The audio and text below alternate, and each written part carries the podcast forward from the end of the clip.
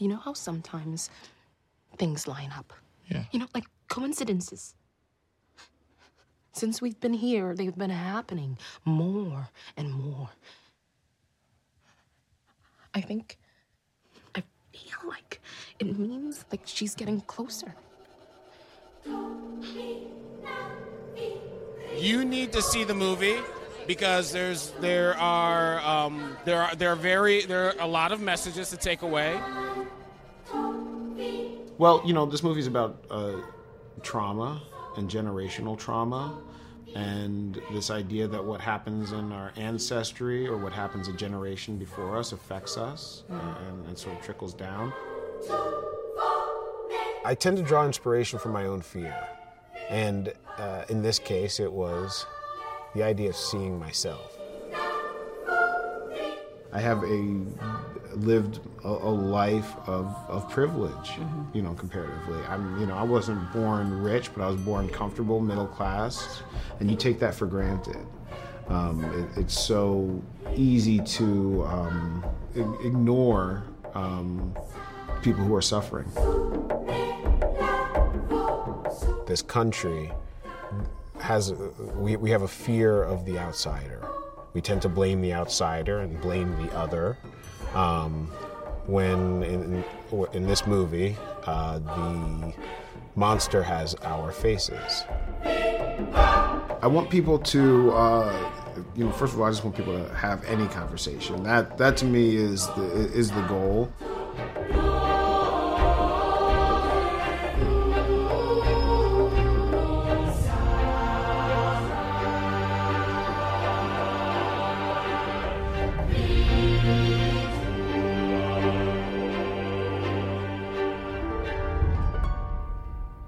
Ese que acaban de escuchar es Jordan Peele, director y guionista de la película Us, que estrenó el pasado jueves. Y para que tengan una idea, esta película generó setenta millones de dólares en la taquilla. Esto es el mayor opening ever para una película original de horror, el mayor opening para una película clasificada R, el mayor opening para una película original live action desde Avatar. Estamos hablando de diez años. Y el tercer mayor opening para una película de horror en la historia. Este es el segundo largometraje de Jordan Peele y como bien escucharon ahí eh, donde él acabó de una de sus citas, él principalmente, entre todas las cosas que estaba hablando sobre de qué es la película, él quería que la gente tenga una conversación con ella después de salir. Así que para eso traigo aquí conmigo hoy al señor William Rosario. Yes, eh, devolviendo el favor. Bienvenido, William. Este que les habla es Mario Alegre. De Próxima Tanda, William es del blog Bajo Criterio y el podcast Al Margen y estamos aquí para tener una conversación sobre Us. Nice. Vamos a establecer rapidito un momento las reglas del juego, para que, porque Us es una película que no se puede discutir sin entrar en territorio de lo que se consideraría spoilers. Cierto. Así que vamos a dar unas apreciaciones generales al principio y de, luego abriremos las puertas para poder hablar de ella libremente y les daré otro warning por si acaso no la han visto y quieren salirse antes de que concluya la conversación. Pues están advertidos. Pero vamos por ahora limpiecitos sin spoilers. Yes. William, Get Out. Estrenó hace dos años. Ajá. Tú fuiste muy fanático de yes, ella. Yes. Obviamente las expectativas cuando viene la segunda película de no solo el tipo de Get Out, sino el ganador del Oscar de uh-huh. Get Out, Jordan Peele del programa Key and Peele, ¿sabes? ¿Tú crees que es una película que cumple con las expectativas de lo que sería el sophomore effort de un director? ¿Viste un crecimiento en, en Peele como cineasta? Sí. A mí yo, a mí me... Oz, al principio cuando salí, para serte cien por ciento honesto, lo primero que pensé fue, bueno, Get Out a mí me resultó más efectiva, o por lo menos más inmediatamente efectiva. Yo cuando salí del cine estaba cien por ciento convencido que fue lo mejor que había visto hasta ese momento ese año. Eh, con Oz es distinto. Con Oz yo salí del cine y fue como... Espérate, hay mucha información aquí. Yo sé que esto me gustó. Sí, es como pero... que hay demasiadas cosas pasando en la película. Exacto. Yo sé que esto me gustó, pero tengo que saber un poco... Tengo que sentarme con esta película para investigar por qué me gustó y hacerme las preguntas y contestármelas yo mismo a ver si de verdad me encantó tanto como yo siento que me gustó. Sí. Y cuando la... Mientras más la repensé, eh, después cuando la volví a ver, pero más, más la repensé, más sabía... Que habías visto algo espe- especial. Aquí hay algo distinto. Sí. Exacto. Y a mí, por ejemplo, me hizo throwbacks a dos cineastas eh, antiguos. Yo, por ejemplo, vi esta película y dije, bueno, esto es el Magnolia de Paul Thomas Anderson. en el sentido de que esto es una película de un tipo que viene con mucho juice, uh-huh. de haberse ganado el Oscar, es un tipo que tiene un montón, tiene, tiene espalda ahora. Tiene el clout. Eh, exacto, tiene el clout, tiene espalda para aguantar eh, la película. Y metió todo lo que quería meter en esta película. Y por eso esta película tiene tanta información y tiene tantos detalles y un rewatch. Se siente hasta más larga, más allá de que no lo sea. Pero se, se siente, siente más larga. Se siente, sí. Incluso cuando la ves, la palabra que yo escuché fue desaliñada. Es como que un poquito más messy. Exacto. Pero no, no un desastre messy, sino como que mientras Get Out era una película que tú salías del cine y tú claramente sabías de qué estaba hablando la película. Exacto. Era como que esta película es sobre la raza, uh-huh. eh, punto y se acabó. Esta es una película que no te lo dan así, no te lo sirven en un exacto, plato. Él exacto. Te está, entonces él, yo, él te da un, una mesa llena de cosas y tú dices, espérate, ¿qué me voy a comer ahora en esta vez que la voy a ver? Pues, entonces yo tengo opiniones en cuanto a eso que son, pues, eh, yo no descalifico la fortaleza de Get Out, pero a la misma vez esta película me hace repensar Get Out. Y me hace repensar Get Out en el sentido de que para mí entonces Get Out es una...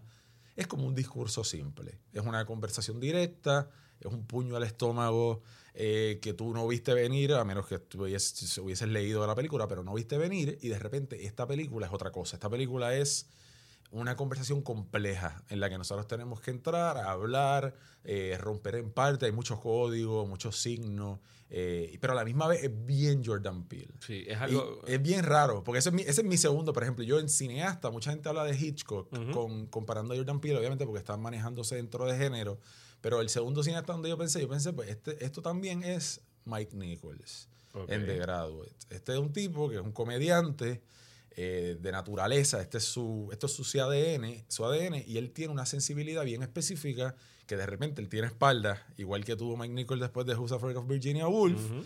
y dijo, yo voy a hacer lo que yo quiero hacer, y lo que yo quiero hacer es esto, pero sin abandonar quién es él como cineasta, porque esta película sigue siendo graciosa. Sí, sigue siendo un trabajo de autor, de un cine es, de autor de cien por ciento. Y, y de una sensibilidad de un comediante también. Esto tiene, esto tiene muchos momentos, esta película, en donde tú no sabes, y para bien, en qué tono estamos jugando. Estamos, estamos, esto está graciosito, esto de repente me estoy asustando un montón, etcétera. So, yo, le, yo le veo todos esos, todas esas influencias y me la hace una película, en mi opinión, mucho más rica inclusive que Get Out. Eh, porque es una película que yo sigo pensando y que todavía, después de haberla visto dos veces, me sigo haciendo preguntas al respecto. Sí, a mí me pasó, yo la vi ayer otra vez. Ajá. Y se, estaban los, ulti- los minutos finales, que ahorita vamos a entrar sí. eh, a fondo sobre ellos. Y mientras estaban corriendo, inmediatamente yo estaba... Es que quiero verla otra vez. Exacto, sí. Porque sí, y, sí. y era nada más que por la ejecución de ese final, que nada más pensando en ella, ahora se me paran los pelos en cuán bien ejecutado está en términos cinematográficos. Uh-huh. Ahorita hablamos de historia. Pero sí, entiendo perfectamente en que, como eh, Get Out, ya te lo daba todo masticado y en verdad que el que no cogía el mensaje era, o sea, era un blunt instrument, uh-huh. ¿sabes? Era un canta, una bofeta en la cara lo que estaba tratando de decir. Y entiendo lo que quieres decir con que eh, era un... ¿Qué fue exactamente? Lo de que era una, un, no un pensamiento más... Eh, más sí, a fondo, o sea, era, era como era una, una película con muchos layers. Es como una exacto, conversación más compleja layers. Para tener. Get Out es algo que Jordan Peele pudo haber trabajado en un sketch de cinco o seis minutos. La misma premisa. Esto de ninguna manera tú podías abordarlo en, en cinco o diez minutos en un cortometraje. Exactamente. Eso fue lo que yo pensé. Yo viendo la película después y repensándola dije, este, este, esta persona de repente es un cineasta ya con una película y con todos los accolades y hasta cierto punto con... Con, a ver, se está subrayado el hecho de que él es un cineasta importante y que hay que mirar. Eh, y es un tipo que tiene un confidence en esta segunda película que me hace a mí, me pone, él sabe lo que me está haciendo a mí como espectador. Y a mí eso me gusta más que Get Out, porque de repente yo siento que en Us él conoce su herramienta, conoce su medio y lo está usando como él quiere para ponerme donde él quiere, en el momento que él quiere. Y sin darme todas las respuestas que me daba Get Out. Sí. Get Out al final... pues tú no tenías mucho más que pensar uh, porque la historia estaba completa. Estaba, no, no, sí, sí. No, no, no era una película que te iba a trabajar durante días eh, en la cabeza. Exacto. Era como que o sea, estuvo brutal, ¿sabes quién es este tipo? Uh-huh. ¿De dónde salió? Etcétera, etcétera. Versus esto es como que, espérate, pero ¿y si aquello significaba esto? Y tiene tantas y tantas lecturas que incluso ahora nada más que metiendo en internet a buscar algunas de ellas y sobre todo estoy específicamente buscando lecturas de, de autores negros ajá. sobre lo que tienen que decir porque Jordan Peele es un tipo que un hombre de raza negra y que uh-huh. tiene una voz específicamente hecha para esas personas, uh-huh, que está tratando de decir algo con su cine. No es simple y sencillamente hacer susto por susto. Está siendo subversivo, está virando las cosas patas arriba en cuanto a así casting, bueno, en cuanto a género, a cuanto a representación en pantalla. Y en esta yo vi uno, un crecimiento a pasos agigantados. Tremendo. Como cineasta, específicamente como director. O sea, en el hecho de que dónde poner la cámara, el uso de los close-ups, ¿sabes? El close-up de, de Daniel Kaluuya, el icónico close-up, uh-huh, de él con los ojos llorosos, él los repite aquí en dos ocasiones. Mejor todavía. Mejor. Que tú pensarías como que, bueno, ya hiciste eso una vez, pero no. No, no, no, no, no, no es no, el no. mismo close-up. Pero a la misma vez yo creo que lo, más, lo mejor que tiene esta película es que se posibilita todas esas lecturas, pero también es una película efectiva de horror. Sí, no. O sea, él, tú él, lo puedes tomar en, at face value. Es una película de horror, exacto, un home invasion y doppelgangers y se acabó. Eso fue lo más que a mí me llamó la, la atención en la segunda pasada. Fue, ah, claro, por eso es que esta película es exitosa en cuanto a taquilla también. Porque esta película, si tú la quieres dire, dig, eh, digerir en el, en el, en el, en el aspecto más, más, más superficial posible. En el frosty. Exacto. Funciona también. Claro, y funciona súper sí. bien. Porque esto es un tipo, como él ha dicho muchas veces, a mí me llamó la atención que antes de que saliera la película, él publicó un tweet en donde él puso, Us is a horror movie. Sí. ¿Por, ¿Por qué lo pone? Porque ya rápido, ¿sabes? Que viene la gente como que, no, es que esto es un... Una alegoría. Una alegoría, no sé, y es una metáfora, y es un high concept, thriller, suspense. No, gente, esto es una película de horror. Y eso me encanta. Y él siempre se ha cantado como un fanático de horror, y aquí se nota que es un estudioso del género y del horror. Y eso es lo mejor que tiene la película, porque hasta cierto punto tú te das cuenta que esto es un tipo que entiende este género, que se mete dentro del género, y que dentro del, me- del género pues juega. Uh-huh. Porque sabe... Sabe, ok, él sabe cuáles son las expectativas de una persona que de repente se encuentra solo con una persona en un pasillo. Y él subversiona esas expectativas porque sabe lo que tú estás esperando como audiencia, porque tiene tanto, tanto manejo histórico del género. Yo vi otro video por ahí de Rotten Tomatoes, creo que fue, no sé si fue Rotten Tomatoes, o alguien que le hizo un video donde él fue trazando la historia de la película de horror y pasó por... las pelis por Halloween, pasó por Candyman, pasó por todas las películas de horror. Y, y a mí me puso a pensar, ah, claro, este tipo es un conocedor del género de verdad. Este tipo no está, no está de paseo en este género porque este género de una manera u otra le va a producir más ganancia, uh-huh, económica. El tipo se, es un fanático de esta cosa, se la vive y él dentro de ese envase pone lo que él piensa que quiere decir utilizando el género a su favor. Está durísimo. En eh, y eh, históricamente el género del horror siempre se ha prestado para hacer estos... Es cierto. Para llevar estos mensajes...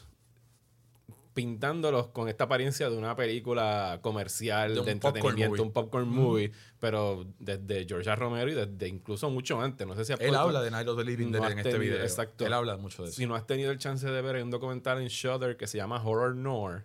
No lo he visto. No. Eh, es un, es un, una plataforma de películas de horror que se llama Shudder, mm-hmm, que es un documental que hicieron que de hecho arrancan hablando con Get Out, entrevistando a Jordan Peele, que es la historia de la representación de los actores negros en el género del horror, bien, específicamente. Durísimo. Y se van bien atrás desde que los negros, el Magical Negro en los años treinta, mm-hmm, y en las películas mudas, hasta todo lo que ha pasado después, ¿sabes? El Blaxploitation, todo, todo eso. Es un documental buenísimo, te recomiendo que lo veas. Y él, él lo entrevistan porque parten de la explosión de Get Out, claro, y dan marcha atrás y regresan otra vez al presente. Es que eso es lo más interesante. A mí yo, yo le admiro mucho el hecho de que él entendió eh, el, cuán importante y poderoso puede ser operar dentro de un género en el cine para hacer un statement. O sea, normalmente cuando uno piensa en películas de Oscar o estas películas que tienen los grandes mensajes, mm, del cine, siempre están más o menos encapsuladas dentro del puño dramático, mm, básicamente, o melodramático, o etcétera. Y el hecho de que él haya dicho, no, no, no, él es hasta medio Woody Allen en este aspecto. Este, esta cosa que decía Woody Allen, de si tú quieres cambiar el mundo, empieza por hacerlos reír. Es un tipo que manejaba, pensaba que la comedia tenía esa fortaleza y él se manejaba dentro de ese género. Y Jordan Peele hace exactamente lo mismo con el, erro- con el horror. De repente estamos viendo un tipo que ha sido económicamente exitoso, económica, e- económicamente exitoso, utilizando un género que él sabe que económicamente le va bien. Util- Porque es un género que cuesta poco. Exacto. La producción de cuesta, horror. Se hace también de un productor como Jason Blum, que es un tipo que maneja específicamente el dame poco presupuesto que yo le voy a sacar el jugo. Uh-huh. Eh, y de repente dentro de esas aguas tiene un mensaje mucho más poderoso, un puño más poderoso ya con esta segunda película que muchos cineastas que se ponen en la posición de ahora es que yo voy a hablar. Eh, y mano, a mí me parece que es un cineasta en super control desde del medio. Bueno, vamos a hablar rapidito de la trama de Us. Yes. eh, Us arranca en, con un flashback en mil novecientos ochenta y seis, donde uh-huh. tenemos esta pequeña que se llama Adeline, uh-huh. eh, que se extravía en un parque de diversiones en Santa Cruz, en California, y tiene un, le ocurre un suceso traumático. Eh, treinta y tantos años después nos reencontramos con ella, interpretada por Lupita Nyong'o. Eh, su esposo es Winston Duke, conocido popularmente como M'Baku de Black Panther, quien para mí se come la película uh-huh. en varias ocasiones. De hecho, Winston Duke está haciendo para mí de Jordan Peele. Uh-huh. Incluso hasta en la, en la voz, espejuelo, todo. Es una, no una caricatura en el sentido despectivo de la palabra, sino una copia, como el... Yo haciendo el callback... Es un cameo, básicamente, sí, de Jordan el call, Peele. El callback a Woody Allen se me parece mucho. Cada vez que Woody Allen eh, castiga a un actor, hace de Woody hace Allen, de, hace de Woody Allen en su cine. Exactamente. Casi como eso. Como cuando Ben Wilson hace Midnight in Paris, ese es Woody Allen. Es así. Casi el doppelganger, el doppelganger por, eh, valga la redundancia, de Jordan Peele. Ahí lo pues la familia regresa a esta playa donde pues la muchacha no quiere regresar y por las noches son... su casa se ve invadida por sus doppelgangers. Exacto. Por sus dobles. Y yo creo que eso es lo suficiente que dice el mismo trailer de la película de sí. qué es lo que ocurre. Es la típica premisa de un home invasion movie, como The Strangers, como Stray Dogs, uh-huh. ¿sabes? Como múltiples otros eh, ejemplos que se han visto en el género.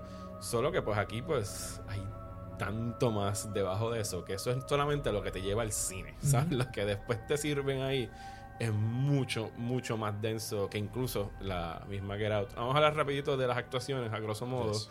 Antes de pasar a los spoilers, Lupita Nyong'o, o sea, wow. Yo, yo sé que ya se ganó un Oscar por twelve years a slave. Para mí esta es su mejor actuación. Lejos, para mí lejos. Punto. Sí, sí, sí.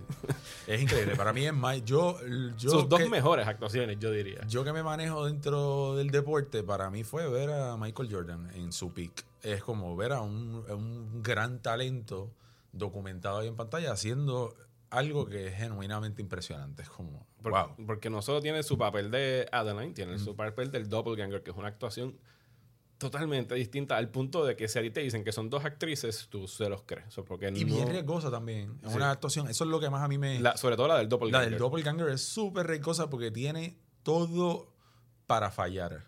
Sí, para que se convierta, para que dé risa en Exacto. vez de miedo. Eh, de la manera en la que ella utiliza su voz, por ejemplo, de la manera en la que ella se mueve, eh, sus facciones de cara. Cuando ella estaba interpretando ese doppelganger, eh, su, su lenguaje corporal entero. Se supone que eso no funcione. Y de la manera en la que ella lo hace funcionar, eh, otra vez ver a una gran, una gran actriz en el tightrope, ahí balanceándose y genuinamente eh, interpretando en quinientos niveles que están, ella, o sea, esa actriz estuvo siempre delante de nosotros. No, y que si resulta impresionante la primera vez que la ves, la, la segunda, segunda. Sí, sí, cuando sí, sí. tú sabes que ella obviamente pues conoce el papel y sabes qué es lo que ella está haciendo, es más impresionante. No, no te vuela la cabeza, te vuela la cabeza. Y yo, por ejemplo, le vi inclusive muchas veces en la película, la primera vez que la vi, muchas veces le vi unos line readings de la manera en la que ella decía algunas líneas que a mí me chocaban. Yo decía como... ¿Por qué, no, ¿Por qué lo leyó así? ¿Por qué? Exacto. ¿Por qué está interpretando de esa manera? Y después cuando uno se entera de por qué, es que uno dice, ah, porque esta tipa estaba jugando a cuatro niveles que yo no entendía. Sí. Esta tipa estaba delante de mí. Como él dice, eh, for, eh, eh, three D chess. Exacto. Four-dimensional Pero chess. Después en el nivel simple también funciona, porque es lo que yo, hablando con unos amigos, yo decía, lo que es innegable de Lupita es esa persona... es a movie star. Oh, sí. es, es innegable. Y, y esta película le sirve eso en bandeja de plata al mundo. Y ¿viste? Yo no podía creer cuando lo tuve que ir a buscar en sus créditos. Es su primer papel protagónico. Increíble. Y esta muchacha ganó el Oscar en el dos mil doce o trece. O sea, han pasado seis años y la han mantenido principalmente haciendo voces para Disney, voces para Star Wars, voces para qué sé yo. Eso. Yo escuché a Jordan Peele, le hicieron una entrevista, y no sé si fue en The Ringer o en algún lado, yo le escuché que le preguntaron, pero ¿por qué tú crees que Lupita no ha hecho más? ¿Tú crees que ella ha dicho que no? ¿O es que no le han ofrecido papeles que están a este nivel? Él dice, mira, yo no sé. Lo único que yo sé es que cuando yo la llamé, ella me dijo, envíame lo que tú quieras, que yo he visto Get Out cinco veces en el cine. So, él dice, yo no sé si yo, ten, exacto, yo no sé si yo tenía una ventaja sobre otra gente que le ofreció cosas, pero yo estoy bien, orgull- bien feliz de que ella haya aceptado, porque nos regaló a todos nosotros, de repente, una actuación for the ages. En realidad, esto es un classic acting class. Sí, esto es Jamie Lee Curtis en Halloween. Exacto. ¿Sabes? Esto va a los anuales del horror y oh, de actuación. ¿Sabes? Es una cosa increíble. Sí, sí, sí, sí. Bueno, yo creo que es hora de entrar a los spoilers. Ajá. Porque, nada, tenemos sí, que discutir sí, okay. esta película a fondo. Así que, además está decir que la película está muy recomendada. Si lo van a escuchar hasta aquí, vayan a ver Get Out. Vayan otra vez a ver Get Out. Uh-huh. Y después regresen a escuchar la conversación que viene después de esta pausa.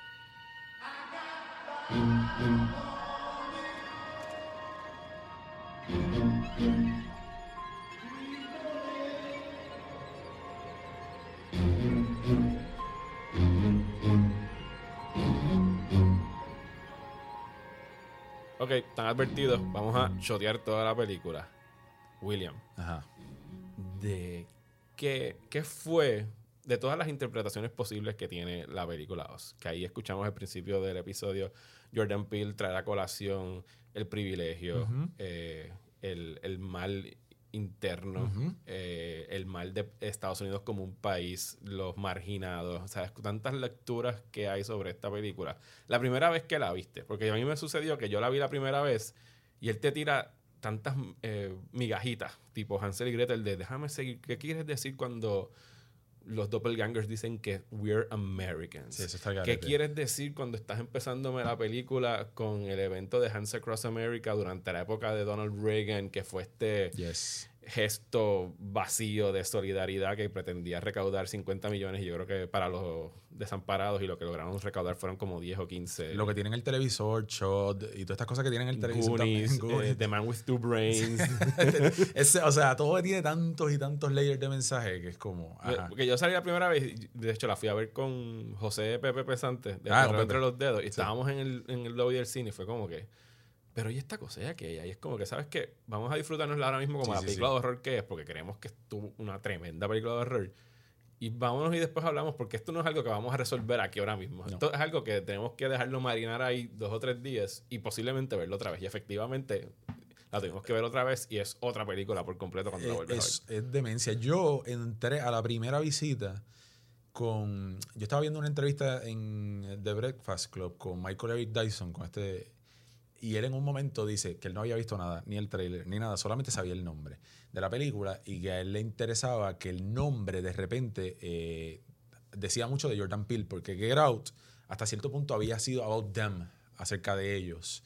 Y él, él estaba bien feliz que de repente el nombre de esta película era Us, so era acerca de nosotros. Sí, está apuntando, de hecho, y lo dejo una línea en, el, en, el, en uh-huh. la película, when you point the finger at someone, you have four pointing back at you. Exactamente. So yo entré con ese mind frame, ya con ese pensamiento, esa línea de pensamiento, a ver la primera vez. Y yo me topé con una película que de repente yo pensaba que eso iba a aplicar exclusivamente al tema de las razas.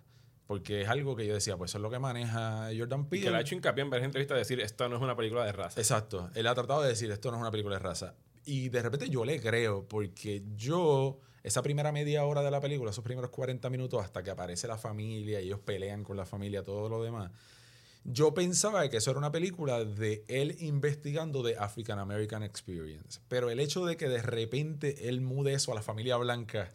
Eh, donde está Tim Heidecker, que está brutal, donde está Elizabeth Moss, que también está brutal. Sí, que nenas. Tú, Elizabeth Moss, tú no... Es, es un papel... De hecho, ese papel de, de, de Tim y Elizabeth Moss, que es, están ahí de suplente de la típica familia negra en cualquier otra película de Exacto. horror. Ajá. ¿Sabes? El sass, la actitud, yes. etcétera, etcétera. Tú dices, pero ¿para qué tú te traes a alguien, por ejemplo, como Elizabeth Moss, para un papel tan pequeño, entre comillas, y desechable? Entonces se tira esa escena donde Elizabeth Moss tiene que llorar y reír mm. en una fracción de segundo. Es un masterclass para mí. Inclusive Heidecker también es bruto. Un masterclass. Sí. De la manera en la que Heidecker sets you up para pensar. O sea, él, en mi opinión, él y Winston Duke y Moss también son los mejores que manejan el doble tono este de comedia y horror. Porque sí, porque con... Lupita Nyong'o está haciendo otra no, cosa, Lupita necesariamente otra está cosa. Está en otro nivel, porque, pero también porque ella sabe. Sí, ella exacto, está porque ella al, tiene que hacerlo. Ella tiene que hacerlo. Pero Heidecker tiene un par de momentos, específicamente cuando ella le dice que se apagó el, el proyector, Ajá. que se apagó, que, que se prendió el, el, el, el, la planta eléctrica. Que, eh, de la manera en la que él está respondiendo al yo no me quiero parar de esta silla. Sí, I'm busy, estoy aquí con el palo este. Es bien gracioso y de repente todo... Y de, pero a mí, cuando llegué a ese punto, fue que yo dije, ah, ok... Esta película es más compleja que, que, que Get Out, porque ya esto sí es acerca de nosotros como humanos. No, esto no tiene nada que ver con tú siendo un African American, tú siendo una persona blanca. Esto es lo que él genuinamente piensa que es. Esto es un espejo a nosotros.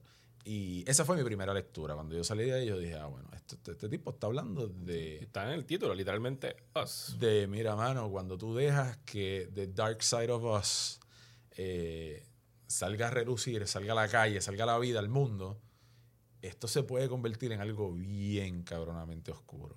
Eh, y esto puede terminar la tía contentándote contra tu vida, etcétera. So, yo pensé, esa fue mi primera lectura.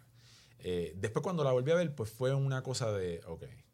Aquí, aquí hay más todavía. Este, sí, este, este tipo me está hablando a mí de muchas cosas. Inclusive yo me fui tan y tan deep dive que yo en un momento dije, este tipo inclusive me está hablando de las expectativas que nosotros tenemos de él. O sea, él sabía que nosotros íbamos a leer esta cosa tan y tan a fondo, que él siguió poniéndote trampa en esta película para... Para que, ver en cuál tú caías para, y si querías caer. Y si querías caer y si no querías caer también. Pero para mí, por ejemplo... Cuando él dice esa cosa de We Are Americans, uh-huh. de, yo dije, ah, eso claro. Para mí es, es una distracción más que, más que algo que él esté queriendo decir. Pero es una trampa bien puesta, sí, que te ponen. Sí, es una super trampa, porque ahí tú estás como que, espérate, ¿qué me está diciendo sobre los americanos? O sea, esto, todas cerca, las cosas sí. que tú puedes pensar, pero no es algo, ¿sabes? Específicamente americano. No, no solamente americano, es algo que le puede aplicar a, a todo el mundo. A todo el mundo.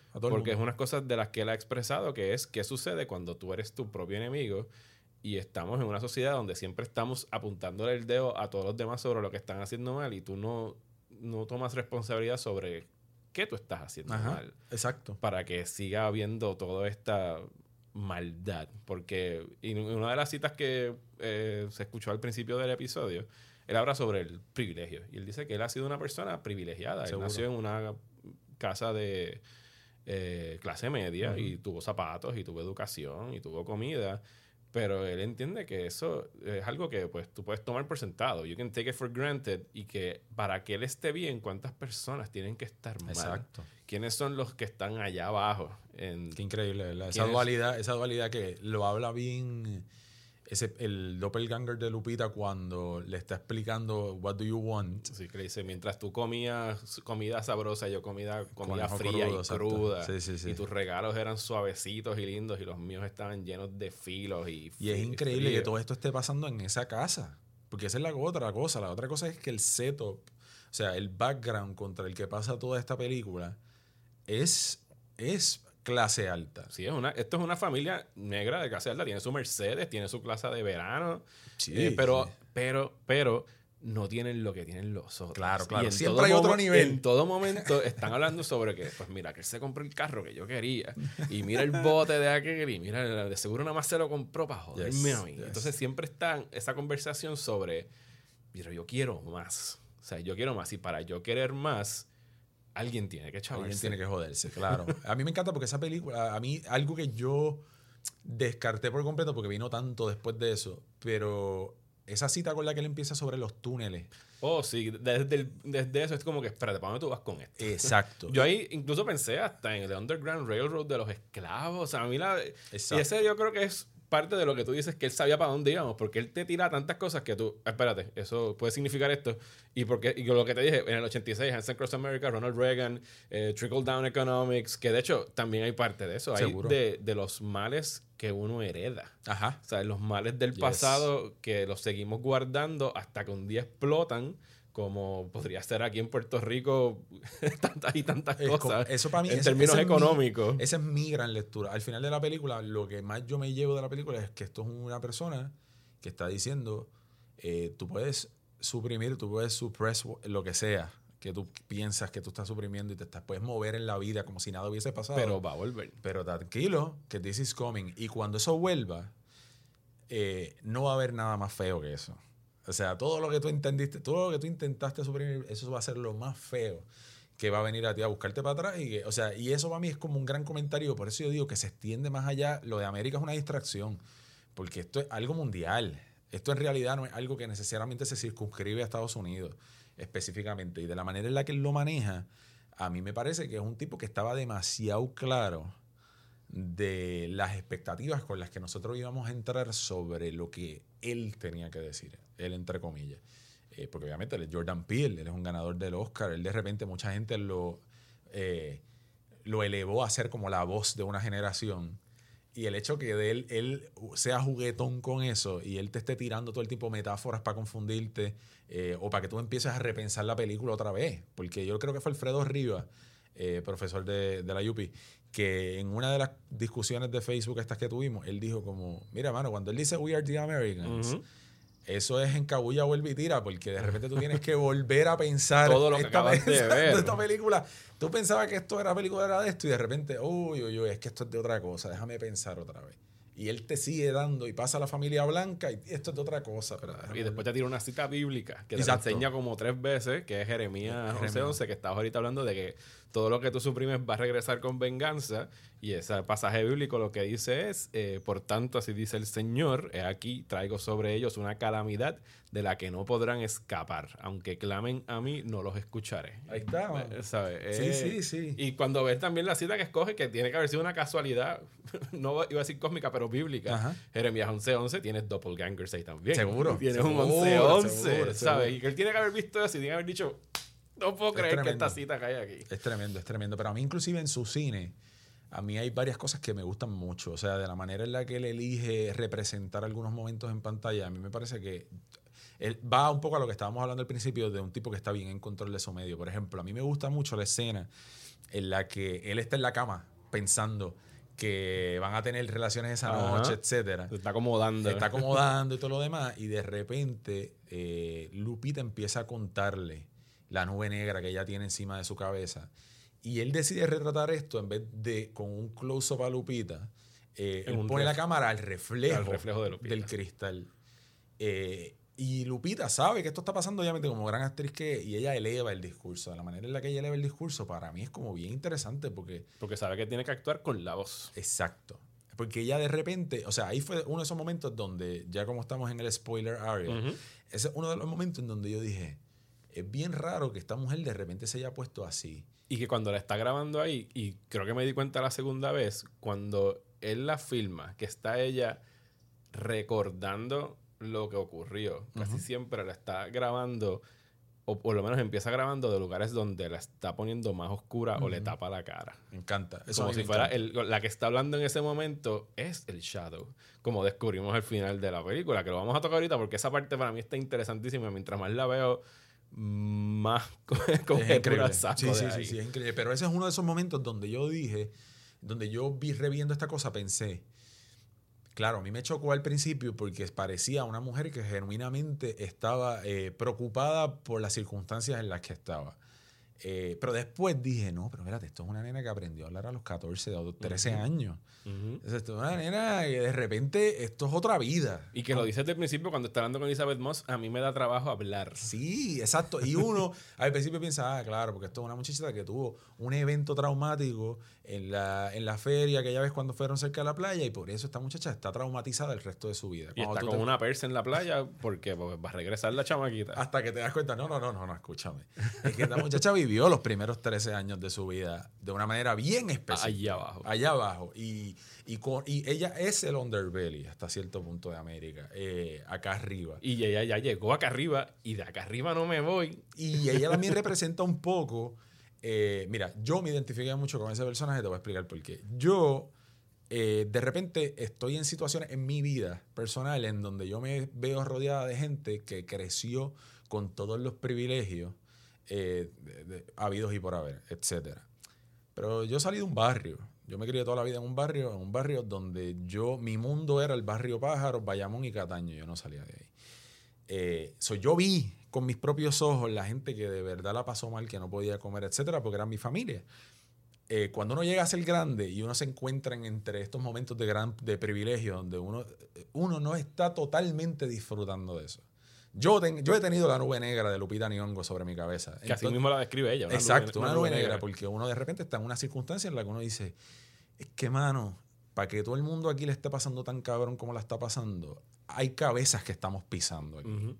Eh, y a mí me gustaría que... Eh, al, yo me acuerdo que una vez Miguel Rodríguez Casella dijo algo que a mí siempre se me quedó. ¿Cómo él describe eso? Él describe, mira, mano, eh, a mí no me molesta la bellaquera. A mí me molesta, y perdón para la gente que está escuchando. Uh-huh. eh, a mí no me gusta, pero si hay bellaquera, pero aquella bellaquera para todo el mundo. ¿Me entiendes? La gente rica que coma caviar y que coma esto también, sí. Pero yo espero que la gente que no puede comer caviar, al menos se le dé la experiencia para que lo entienda, lo conozca y lo descarte por su propio juicio. Eh, y yo con Lupita me pareció que desde el, ella estaba jugando a ese nivel desde el principio. Mano, she's in the dark. Eh, ella creció en el dark. Eh, y cuando lo que uno pensó en un momento que era como que pues un trauma que ella tuvo porque se perdió una vez en la feria, era como que no, papito, no, no. Esa mujer creció viendo la realidad del mundo. Eh, y esa realidad del mundo de repente se cansó y creeped up. Y está regresando a, a, a cobrar. Exacto, está regresando a cobrar. Es increíble. O sea, yo por eso esta película la encuentro como bien rica e inclusive le, de, le pude eh, desechar algunos momentos que yo en guión encontré quizás que fueron un poco problemáticos porque yo dije, esta película tiene un bigger purpose. Uh-huh. Esta película tiene un propósito más grande que esto. Esta película tiene un lado para el que va que no necesariamente está preocupado con... No, porque es que en guión el acto uno tiene que decirme que vaya aquí, de repente tiene que hacerme este sentido. Sí, el típico three-act structure. No, man, este, este, tipo, este tipo está pensando en una cosa un poco más grande que, que, que eso. Entre los tiros memorables, sobre todo de ese principio de la película, bien amarrado, por decirlo, uh-huh. uf, del el, el tethering, uh-huh. está el tiro ese que le hace desde el aire, donde está todo el mundo caminando en la playa con sus sombras mm. pegadas al, a los pies. Y las sombras son más grandes que, que ellos. O sea, es como él va telegrafiando todo lo que está ocurriendo. Está la línea de, de ella diciendo de que no puede hablar. Mm-hmm. eh, y vamos a, vamos a hablar específicamente del final de la película, para poder regresar a reevaluar sí. toda la película. Al final de la película, el último twist, ajá. se revela de que la niña que regresó de aquella casa de espejos no era la Adeline original, era exacto. su sombra, era el shadow. Y por eso es que se explica que ella no podía hablar. Eh, y te presentan todos los hechos con unos tiros más extendidos donde la niña pues sonríe malévolamente. Donde tú sabes ese... que donde, donde se te revela ese segundo también es, una, es un comentario bien lindo acerca del cine también. Esa cosa de yo enseño lo que yo quiero enseñar. Exactamente. Entonces, y con que tú estires un poquito más ese tiro, mira, cómo cambia, verdad, mira cómo cambia la escena. Bien duro. Eh, y entonces cuando vuelves a ver la película, tú te das cuenta que Lupita no tiene miedo de que vuelva a encontrarse a la gemela. Lupita tiene miedo de regresar allá abajo y que exacto. vengan a buscarla. Exacto. Y en todo momento, la reacción de ella, tú empiezas a ver que para mí... Hay un debate ahora mismo corriendo en internet uh-huh. eh, sobre la gente que la ha visto. Y es si al final de la película ella no sabía que ella era el Shadow... o ella siempre supo que era el Shadow. Para mí ella siempre supo que era el Shadow. Sí, sí, sí. Yo, porque cuando hace, hacen el twist, ella como que pone, hace un cambio de expresión en el rostro, que para mí no es indicativo de, de no. que ella... O sea, porque puedo entender la lectura de que hasta qué nivel tú suprimes, si lo vas a ver como un issue de identidad, ajá. hasta qué nivel tú suprimes el yo, claro. tu identidad, sí, tu, sí. Tu, tu blackness para... Eh, poder moverte dentro de este mundo que se te olvida quién tú eras. Uh-huh. O sea, que a lo mejor sí ahí yo puedo entender que al final ella lo suprimió a tal nivel que ni se acordaba de ese momento. Pero entonces, a mí, como el mismo Jordan Peele ha dicho que esto no es una película de raza, uh-huh. y no concordaría con el comportamiento de cómo lo ponemos Lupita lo está interpretando, que es como alguien que sabe lo que viene y que se está acercando a ese sitio eso y no es. Quiere nada que ver con eso. Eso es lo que más a mí me, me llamó la atención cuando la eh, revisité, cuando la repensé. Fue que yo vi a Lupita de repente, eh, esta segunda vez la vi como que ella... Hasta la mirada sab- cambia. Ella sabía, ella sabía, ah, shit, esta gente... Yo sabía que me iban a llegar a buscar. Esto era cuestión de tiempo. Cuando dicen cuando la familia esté afuera, es como que, ah, oh, shit. Estas son esta gente, llegaron. Estos son esta gente. Y de la manera en la que ella de repente deja ir a sus hijos, en esa primera escena donde están todos en la sala, eh, y su hija se va corriendo... Eh, y su esposo se va con el otro tipo, se lo lleva el otro tipo, el doppelganger, y ella se tiene que quedar sola, ella los despecha, a, a, ellos despachan y que a sus ella hijos. En ese momento tiene miedo pero está en control, sí, porque ella exacto. sabe que es la que ella, el marido está haciendo preguntas y él está diciendo, loco, cállate Gabe, shut up, ¿sabes? En un nivel yo más simple, sé lo que en un nivel más in, en un nivel más simple ella inclusive conoce a el, el, eh, qué hace a estos tipos moverse, a, este, a, estos, a estos doppelgangers. Ella sabe what makes them tick. porque ella es uno de ellos. So es como, no jodan, sí, vete con él, juega con él. Como que si, como si ya supiera casi como, no me van a matar. Porque yo estoy, yo, yo necesito morir en las manos de esta muchacha. Esto es como único que va a pasar. Y que ella es la única que sabe que incluso en los típicos clichés de películas de horror, como sí. por ejemplo cuando pisan a la nena, mm-hmm. ellos están en, en, la, en la guagua de, lo, de la familia blanca, sí. que se va corriendo y ella se baja del carro y tú dices, pero ¿qué son los momentos que tú gritas? Pero ¿por qué tú te estás bajando del carro? Y es como que no, porque esa que está ahí, en cierta forma, también es su hija. Uh-huh. Y ella tiene que asegurarse que esté muerta, porque la única forma que dejan de perseguirte es si están muertos. Qué increíble, ¿verdad? Ese momento yo fui uno de las primeras... Cuando la primera vez yo fui pero, uno de los que sí, dije... Ya, lo van este cliché, ¿sabes? Este tipo lo que le importa es la película y asustarme en vez de, de, de, de ser narrativamente consistente. Pero después está más narrativa consistente que yo. O sea, él sabía y ella sabía. Pues es que yo me tengo que bajar porque yo tengo, yo tengo que estar es seguro hija. De que se murió. Y esta es mi hija Ajá. también. O sea, si esta es la hija de este doppelganger y yo se supone que estuviese en esa posición, esta es mi hija también. Y los detallitos que hay ahí de que, o sea, ella le hicieron una cesárea y ahora tuvieron que hacérsela ella misma. Qué increíble. Que se reproduce en el personaje de Elizabeth Moss, que te dice, ah, mira, me hice este facelift, y cuando tú ves la sombra de Elizabeth Moss, tiene tajos en la cara. Está chocante. Que ella misma se tiene que haber hecho. Y en esa misma escena Increíble. Donde ella se encuentra, que están de esas primeras claves, que alguien lo comparó, otro día lo leí por Twitter, con el momento de Alien tres, cuando la sombra de Elizabeth Moss se acerca a Lupita Nyong'o, la reconoce como una sombra y por Ajá. eso es que no la... O sea, ella se le tiembla la mano cuando la quieren matar. Eso fue... eso es lo, ese es el descubrimiento más grande que yo tuve viéndolo otra vez. Porque yo siempre me pregunté, chico, pero ¿por qué no la matan? Si esta gente son asesinos, esta gente son asesinos, esta gente mata lo que sea. Después me di cuenta que la única que la podía matar era Red, que era la sombra. Claro, porque era la sombra y también porque esta gente, de una manera u otra, identifica a esta Lupita. A lo, a que lo los, suyo. A, uh-huh. como, como exacto, como una de los suyos. Y ellos no se matan entre sí. Y eso es como... Eso es eye-opening para mí, porque ahí fue donde yo dije, ah, no, espérate, espérate. Este tipo estaba jugando a tres niveles todo el tiempo. Eh, y funciona como película de horror. Pero si tú quieres hacer un deep dive en esta película, hay muchos lados para donde tú lees. Porque, sí. porque es, bien, es bien interesante, la verdad que... A mí de las únicas cosas que todavía la segunda vez viéndola no me funciona, y no me funciona porque es el, el típico exposition dump, que uh-huh. es lo que le dicen cuando ocurre en el cine, que es la escena en la pizarra. Que es cuando ella, básicamente la película para uh-huh. a explicarte todas estas cosas que... fácilmente pudieron haberse quedado en el aire. Exacto. Sobre pues este experimento que hicieron en Estados Unidos, donde hicieron dobles, pero no pudieron replicar el alma, así que el alma estaba compartida y los estaban usando para hacer mind control con los de arriba. Eh, eh, pienso que ese es el único momento en, en toda la película donde Jordan Peele no confío, no confío en mí. No confío, sí. No confío en mí. Y a la misma vez también pienso, bueno, lo que pasa es que él... Yo imagino que él tiene un público bien específico en su mente para quien es esta película. Y él dijo, pues mira, bueno, estos son los tropes. Estos son, estos son los checkpoints por los que tiene que pasar una película de horror para ser efectiva o para considerarse una película de horror. Yo tengo... A mí me gustó esa película, ese, esa escena, perdóname, un montón desde el punto de vista de montaje. A mí me gusta ah, no, mucho el montaje. El, tiene el split diopter, este, el tiro donde están las dos en foco. Sí, sí, sí. Y sí. el baile ahí es donde a mí se me empiezan a parar los pelos. Claro. O sea, una vez ella ya dice cine. Toda la exposición sí. que te revelan que, pues, que ella estuvo pasando lo que pasó allá abajo y de que hubo el encuentro y donde ella... Todavía no te han dicho que se sustituyó con Ajá, la otra. Exacto. Sino la razón de por qué ella quiere vengarse de los que están arriba. Y entra el Q S musical que... Dios mío, el Five on It, la, la, la apropiación que ha hecho esta película del tema, de la pista de Five on It. Sí, tremendo.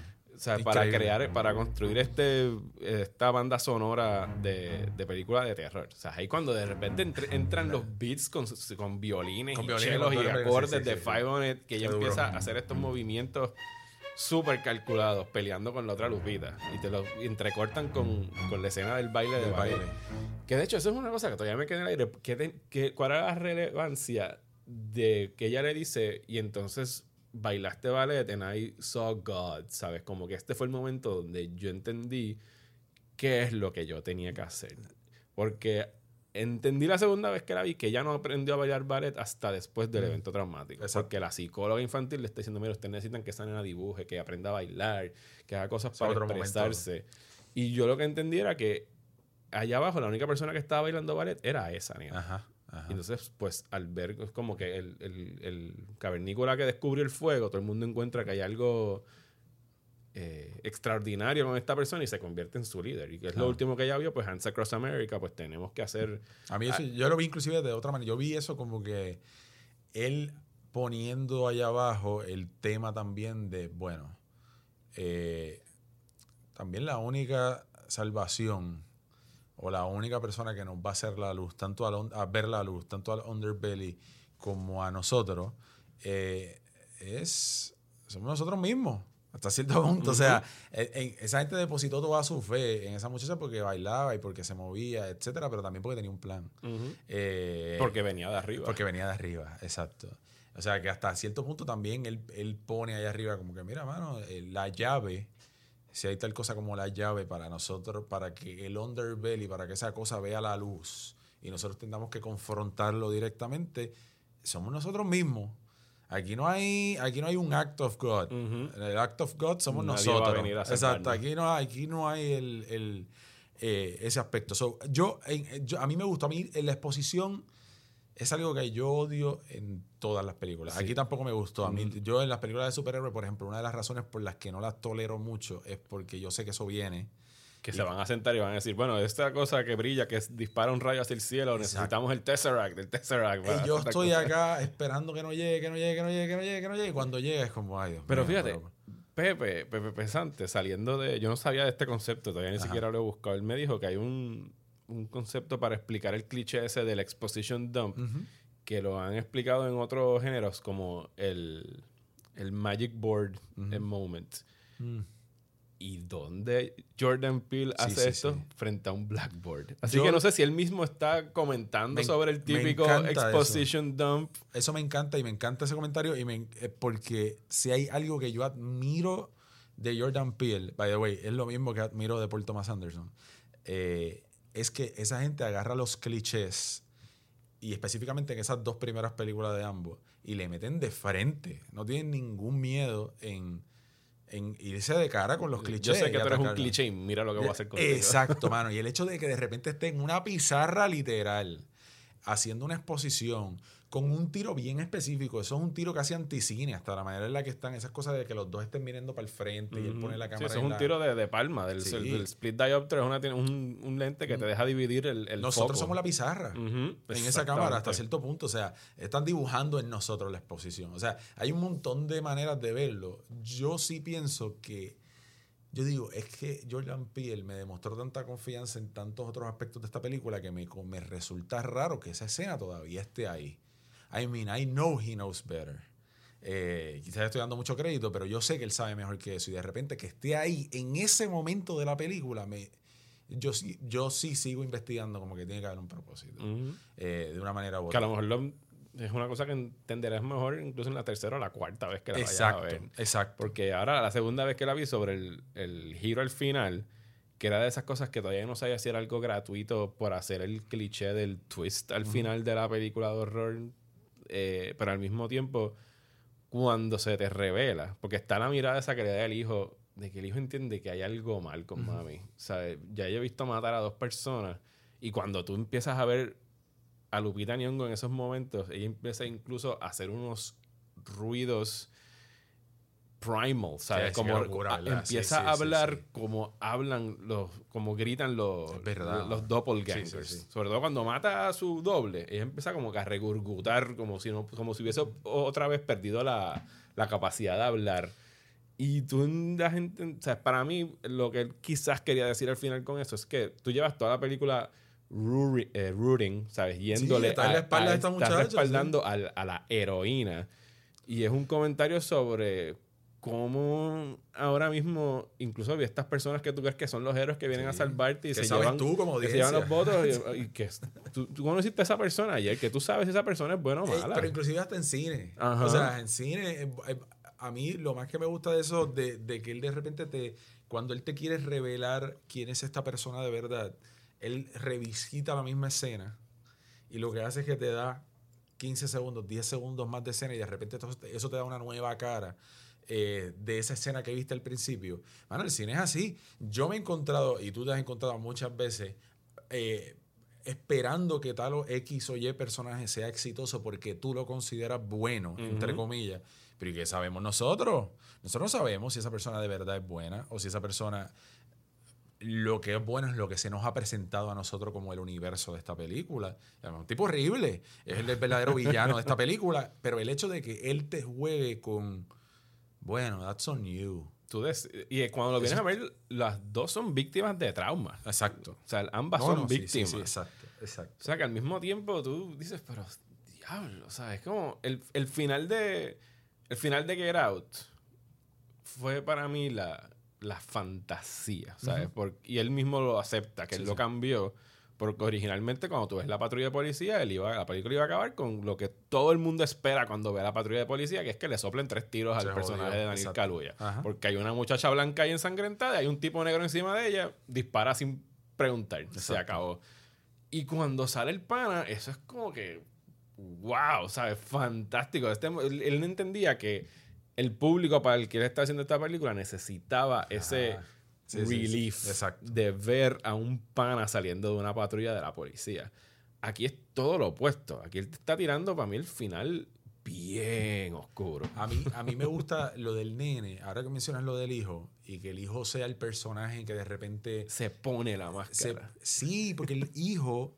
A mí lo más que me gusta del hijo es que el hijo, él lo representa en el doppelganger casi como un perrito. Uh-huh. Casi como, como una... Se llama perso- Pluto. Se llama Pluto. Se llama Pluto. Exacto. Es un, y es un personaje que de repente se mueve en la vida eh, a través bien de sus instintos. Es como un perro. Uh-huh. Eh, y que de repente ese sea la persona, ese, ese mismo personaje sea la persona que...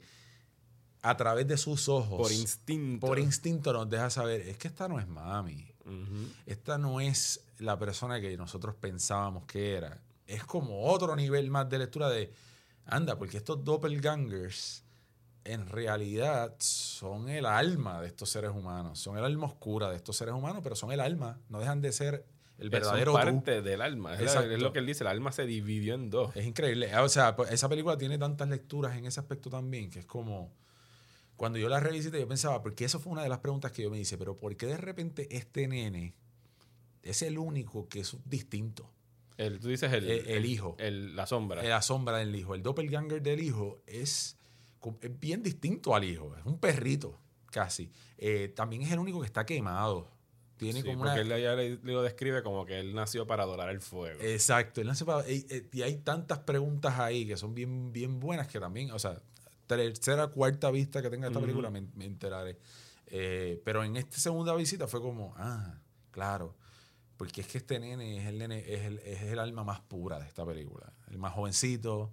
Es el, el que lleva menos tiempo viviendo allá abajo. Exacto. Es un muchachito que, pero también que siempre está con una careta. Eh, hay muchas... El personaje acá arriba, los dos andan siempre con una careta. Pero los dos siempre andan con una careta, exacto. Y él se la, aquí se la pone durante toda la película y fíjate, no me fijé la segunda vez cuándo él elige ponérsela y cuándo elige quitársela. Pero bebé, ahí yo, hay otras preguntas que todavía a mí me quedan después de haberla visto dos veces. Porque tiene que haber... No, no tiene que haber, porque a veces también, y aquí yo lo acepto, eso es una peca de read too much into things. Sí, y sí. tú querer buscarle significados que a lo mejor no hay ahí. No hay. Pero el hecho de que la máscara esté ahí, que uno se la quite, se la ponga y que él siempre anda con esa máscara que hasta donde yo sé parece una máscara de Chewbacca, de Ajá, Star Wars. Sí, sí, sí. sí, sí, sí, sí. En ningún momento ellos lo dicen, pero eso se parece mucho a Chewbacca. eh, el hecho de que él se la quite y se la ponga, y yo creo que él siempre se la pone cuando va a cometer algo que él entiende que está mal. Sí, exacto. Cuando, es cierto. Cuando le, cuando le mete con el cuarzo al personaje de... A la sombra de Elizabeth Moss. Yo amo ese momento. Ese momento es bien fuerte. O sea, en cuanto a statement, casi hasta de semiótica, el hecho de que él agarre una de estas figuras de las que se han apropiado las familias blancas de uh-huh. dinero y con eso mismo la mate. eh, que es una figura casi hasta bien... bien representativa de el, el tipo de escultura afroamericana que, que, que tú ves en museos normalmente, que son estas caretas o esto, estas figuras como andrómedas casi. El hecho de que él utilice eso para matar a Elizabeth Moss es como, ah, ok, otra cosa más. Que tengan fuck de police Ajá. en la casa. De, hay un montón, hay, hay algo ahí de, de apropiación. El mero hecho de que esos sean sus amigos. De apropiación y de incluso el, el de suprimir el pasado. Uh-huh. Al, eh, ¿tú te acuerdas a, cómo, de quién era el, el, la casa de espejos a quién estaba relacionada en el ochenta y seis? Mm-mm. El, el ochenta y seis no. Era algo de un shaman, un indio. Mm. O sea, es algo pues bien racista sobre los indios y los chamanes, y etcétera, etcétera. Y en el presente era Merlin's Forest. Y no sé qué madre. El hecho de que, pues, ya esto no pasó, lo borramos, ya no estamos... Ya, no, los Washington Redskins y todo ese revuelo que estamos hablando de los clichés de los, sí. negros, de los nativos americanos, de los indios americanos. Su significación mutó. Esto ya borró, pues está bien, lo borramos y no pasó, pero sigue estando ahí. Sí, sí. Está ahí, está, está, está ahí, ahí en la fibra. Pero nos creemos que por cambiarle la fachada, adentro sigue siendo el mismo. Es increíble. Hall sí, of sí, Mirrors. Sí, es cierto. A mí me gustó mucho eso. ¿Sabes qué me gustó? Me gustó mucho de la manera en la que retratan esta película. Oh, es, sí. es, me parece que la, la fotografía es bien... O sea, esto es una de las cosas cuando la gente habla de tener más cineastas eh, negro. representativos, oh, negros, sí. la diversidad, etcétera. La, la, la piel no retrata igual. La Exacto. piel negra no retrata igual. Y lo han dicho cinematógrafos que han trabajado con Barry Jenkins yes. en estos últimos años, con Jordan Peele, y sobre todo la, la piel negra. Eva, Eva DuVernay es otra que retrata bastante igual. Sí, que los bien, todos. Bien, ellos... Y usan mucho luz azul. Sí, luz fría, no le luz miedo. fría para que retrate... El, la profundidad del, del negro. A mí me o sea, encanta. Porque no, o sea, obviamente hay una variación grande de, de, de la piel, del tono de piel negro, pero Lupita Nyong'o es específicamente bien, bien, bien negra. Y, re, y Daniel Kaluuya también. Y no tienen miedo de ponerlo en circunstancia. Eh, esta última película de Barry Jenkins también igual. Pero no tienen miedo de de, de repente ponerlo en circunstancias de oscuridad. Eso era algo que la inseguridad... De... Ah, que si pones oscuras, algo maligno, es algo sí, malo. O no, o, o hasta, en el momento, hasta en el nivel más superficial posible, uh-huh. es que hay que subirle dos paradas a la cámara. Sí, porque no se ve. Es, no se ven. Uh-huh. Y de la manera en la que estos tipos no le tienen ningún tipo de miedo, y su fotografía como que confronta eso de frente, al revés, eh, es estéticamente súper appealing, de la manera en la que ellos retratan esto, estos cuerpos. Que no, eh, y que tú lo ves inmediatamente, es como que yo nunca he visto eso retratado exacto. así. Exacto. Sobre eh, todo este, de los close-ups que hablé al principio, está el de la nena en el cuarto de espejo, que cuando abre los ojos bien grandes, que es el, para mí ese es el tiro Jordan Peele de aquí para abajo. Increíble, es increíble. Y el segundo es el de Lupita Nyong'o, el personaje de Red, mirando hacia la cámara ese, con la cara perdida y las manos puestas ah, en las mejillas. A mí me, ese tiro de la nena en la casa de espejo me acordó a Barry Jenkins, directo a Moonlight. Sí, al, a Moonlight. A Moonlight. Fue como... La, la luz yes. azul. Exacto, la luz azul. Fría. Inclusive de la manera en la que ellos retratan, que para mí es como el gran device de guión. Yo hasta le perdono muchas cosas de, de, que están aladas por los pelos en la película. ¿Estás hablando de Moonlight? Eh, no, de, de Us. Okay. De Us. Ah. A mí hay algo en Us que me, me encanta mucho de la manera en la que ellos presentan esta familia de doppelgangers. No, se, no comen mierda. ¿Me entiendes? Esto de repente hay alguien allá afuera. Y cuando tú miras allá afuera, está la familia allá afuera. Es casi como una película que sabía. Mira, bueno, yo sé que en los trailers ya ustedes saben que esto va a venir. Sí, está, te lo vendieron desde hace rato. Está en eso. No vamos a hacer la artificialidad de build up el hecho de que una familia... No, no. Están ahí. Y vienen eh, a matarnos. Y vienen a matarnos, y de la manera en la que están retratadas, yo no le veo las caras, pero yo por alguna razón, como ya sé que hay un doppelganger thing con, eh, pasando aquí, pues yo sé que esa familia sí, está allá. Y te lo van revelando poquito a poco en cuestión de cinco minutos hasta que prenden la, la chimenea. Está, la chimenea. Está, está genial, man. La verdad es que yo, yo os me la llevo como una película que, que voy a repensar y voy a, re, a rever mucho. Inclusive me gusta que yo siento que va a tener el, la misma fuerza de Get Out. De que esto no es una película, nosotros hemos caído, y yo sé que tú y yo específicamente, de la manera en la que vemos el cine a veces es bien basada en años. Uh-huh. Porque pues como está la, el, claro, el ciclo claro, del Oscar, claro. ¿Entiendes? Y en lo mejor del año. En lo mejor etcétera, del año, etcétera. etcétera. Pero de repente Get Out y estas son dos películas que salen en marzo. Eh, casi como que haciéndole un affront a esto de... No, no, las del, películas del grandes verano. Salen en, en noviembre, en fin de año. Las y películas respetadas. Casi como si Jordan Peele y esta gente que está detrás de esta película nos estuviese diciendo, papi, que esto no es para este año. Esto es, esto es para que tú lo pienses todo el año. Todo el año. Y para que se quede toda la vida también ahí. Porque Get Out es eso. Get Out es una película que, es cierto, conectó en el zeitgeist y, y fue una tendencia cultural casi. Eh, pero Us, yo siento que es una película bien, también, eh, eh, forever. Esta película es de siempre. hasta cierto punto esta película también funciona en los ochenta, en ese cine que le está refer- referenciando al principio. Eh, más allá de dos o tres callbacks con el hecho de Ofelia y el Alexa, sí, y eso. Tiene, pero, tiene los doppelgangers, tiene, tiene Vértigo de Hitchcock, pero, tiene The Birds. Hay una parte que es bien... Eh, The Birds habla de referencia directamente a The Lost Boys, a The Shining, me, hasta dijo, Michael Hanna, que sí, yo vi ahí. Alguien me dijo, ¿no es interesante que de repente esté Elizabeth Moss vestida de rojo en esta película? Y, tú, y, y nosotros no hayamos pensado más en The Handmaid's Tale. The Handmaid's Tale. Hay algo bien raro ahí, porque esto es rojo, Elizabeth Moss, y hay como un, un montón de conversaciones culturales que de repente están pasando alrededor de esta película y que a mí me hacen sentir, esto no es para ahora, esto es para siempre, man. Esta película tiene un montón de temas que toca, el que no solamente se circunscriben al dos mil diecinueve. Eh, está dura, mano. Michael, eh, Jordan Peele está bien, bien, bien en control de su cine. Bueno, pues muchísimas gracias, William. Gracias por, por tenerme, hermano. Compartir aquí que se un ratito sobre Us. Se va a repetir, seguro que sí. Y a los que nos están escuchando, ¿dónde te pueden seguir a ti en las redes sociales, en tu blog, etcétera? Eh, Bajo Criterio, que estamos mutando a otra plataforma ahora. Vamos a sacarla de donde la teníamos antes. Y Al Margen, que también estamos rebooteando próximamente, usando una palabra bien en español. Eh, estamos relanzando próximamente, que vamos a... A, a sacar como lo que yo llamaría una nueva temporada, right, de Al Margen, el podcast. Así que eso es. Y después en las redes sociales, en W Rosario Cruz, W Rosario Cruz, y ahí me van a escuchar diciendo cuarenta locuras. Bueno, y ustedes saben ya dónde seguirme. Soy Mario Alegre en Twitter e Instagram. Me pueden leer en Próxima Tanda. Y díganle a sus panas que este podcast por ahora sigue siendo exclusivo del Patreon de Próxima Tanda. Así yes. que el que lo quiera escuchar, que suelte un pesito, porque se va a seguir haciendo. Así puede hacerlo. Eh, bis, eh, bisemanalmente. Yes. Así que el próximo va a ser, entiendo que sobre Shazam, hablando de superhéroes. Así cool. que nada, nos vemos en dos semanas. Dale. Muchas gracias.